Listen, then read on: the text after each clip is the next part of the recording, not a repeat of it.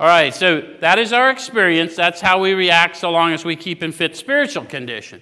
So there's, I know if I was in fit spiritual condition. Interestingly enough, they wrote a book, which is why we go through it over and over again. It's their experience. So if I'm fighting anything or anyone, I'm not in fit spiritual condition. I know that sounds ridiculous to people who aren't growing in the Spirit, but why am I fighting with illusions anyway? They told me in three that I would lose my fear of today, tomorrow, or the hereafter. I'd be reborn. If I'm reborn, what had to happen? I had to die, so what the hell do I care your opinion of me and my death? Does that make sense?